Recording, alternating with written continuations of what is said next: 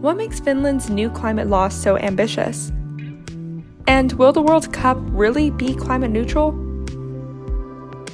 Welcome to the Climate Recap from the Beckosphere Climate Corner, your go to place for international and US based climate news. I'm Becky Hogue, a science writer. Today is Thursday, June 2nd. Let's jump right into the news you need to start your day. Let's start with some climate victories.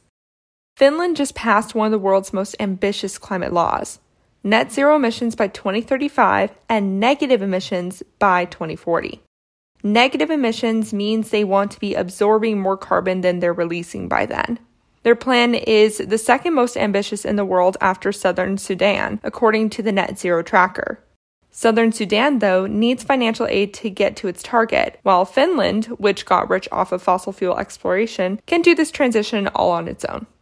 Finland's new plan was developed by two economists in the country's climate change board. The economists determined how fast Finland should decarbonize based on its share of the global population, its ability to reduce emissions, and its historical responsibility for climate change. Finland's environment minister says the country will reduce emissions without using international carbon offsets, which is when countries pay for projects elsewhere to artificially reduce their emissions.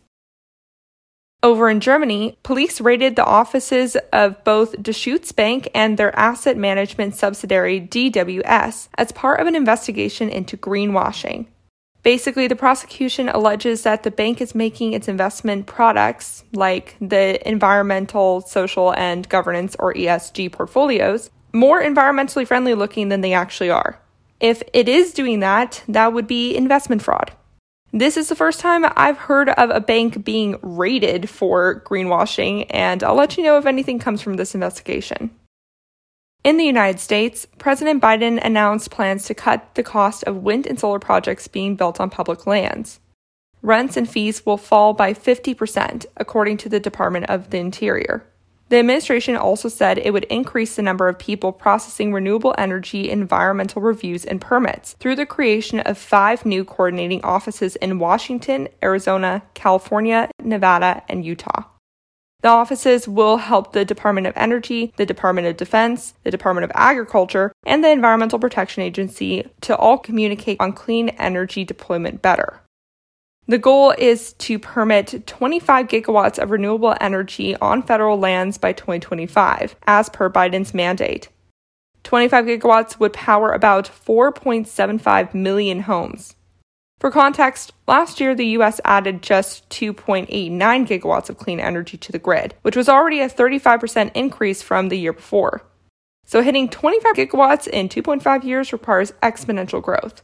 But these things that the administration just announced are the exact moves climate conscious citizens have been needing to hear for the whole Biden presidency. So this is a big win. Now, if we can just get the EPA some funding so it can actually do its job efficiently. Biden has been trying to rebuild the administration, but Congress won't give him the funds for it.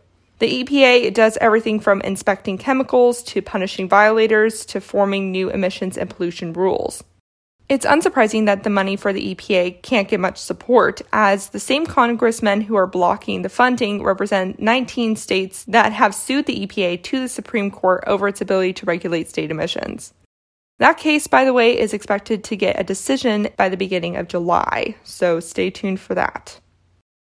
The Biden administration also announced a new action plan for global water security to elevate the crisis to a top foreign policy priority.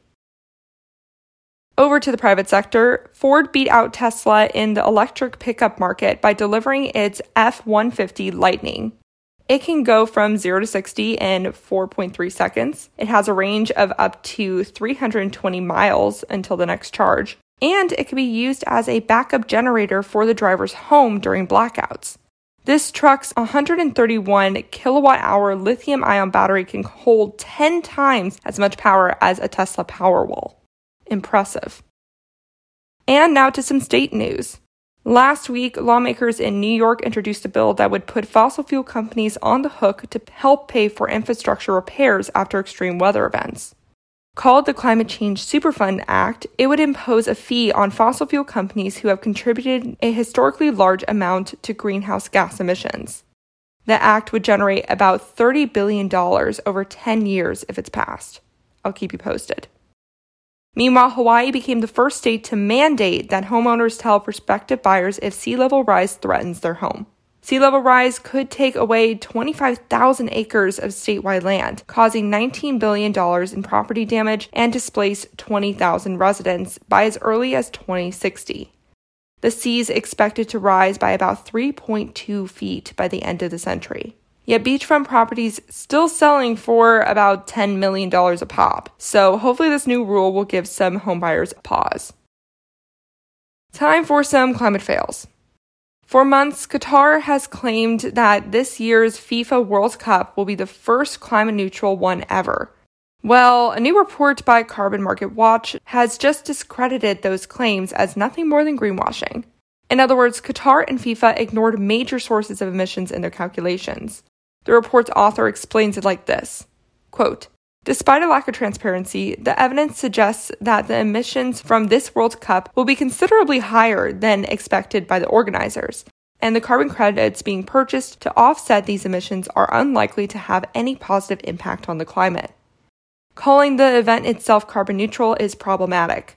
Even if the accounting had been done properly, it gives a false sense of achievement and says we can continue to host this mega event every four years and can continue to do that at no significant cost to the climate. This gives a false idea to the general public and fans attending, so the policymakers need to communicate correctly about the impact of these events putting the measures in place to reduce emissions, but then still be clear about the fact that these events will come at a cost. We need to be more transparent about it. End quote. The report shows the organizers underestimated the emissions associated with building new stadiums and venues and heavily relied on carbon offset schemes. FIFA denies that it misled its stakeholders. In Europe, the European Court of Auditors reported that the European Union spent 72 billion euros less on climate action than it claimed in its 2014 to 2020 budget period. It claimed it spent 216 billion euros on climate action during that time, but the court said that not all of that spending was actually relevant to climate action.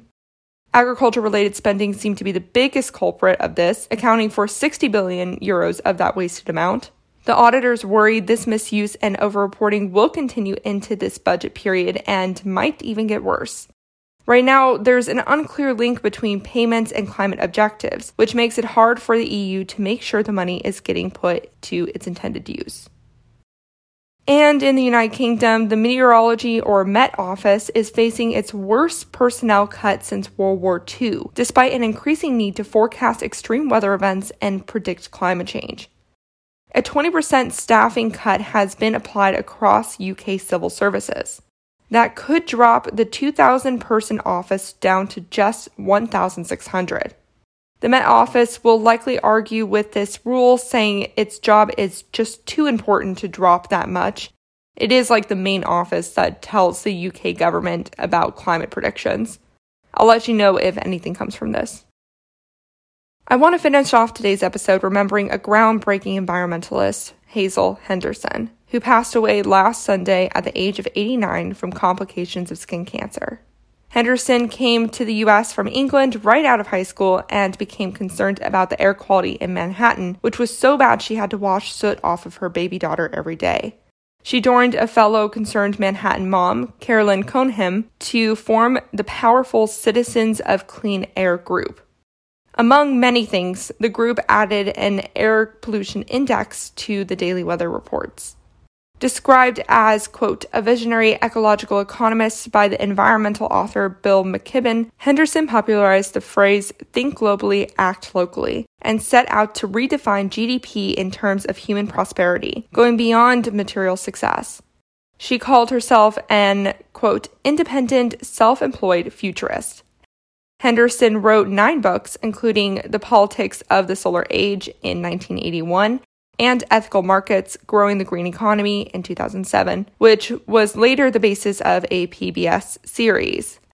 Ethical Markets also became the name of Henderson's own media company, which was meant to promote capitalism's evolution, quote, beyond maximizing profits for shareholders and management to benefiting all stakeholders. Henderson is survived by her daughter and grandson. And that was your climate news for Thursday, June 2nd. If you like the work I do, please follow this podcast, give it a five star rating, leave a review, and consider checking out the Beckisphere Climate Corner YouTube channel. Remember to talk about the climate crisis every single day and to support your local news organizations. Think global, act local, and I'll talk to you tomorrow.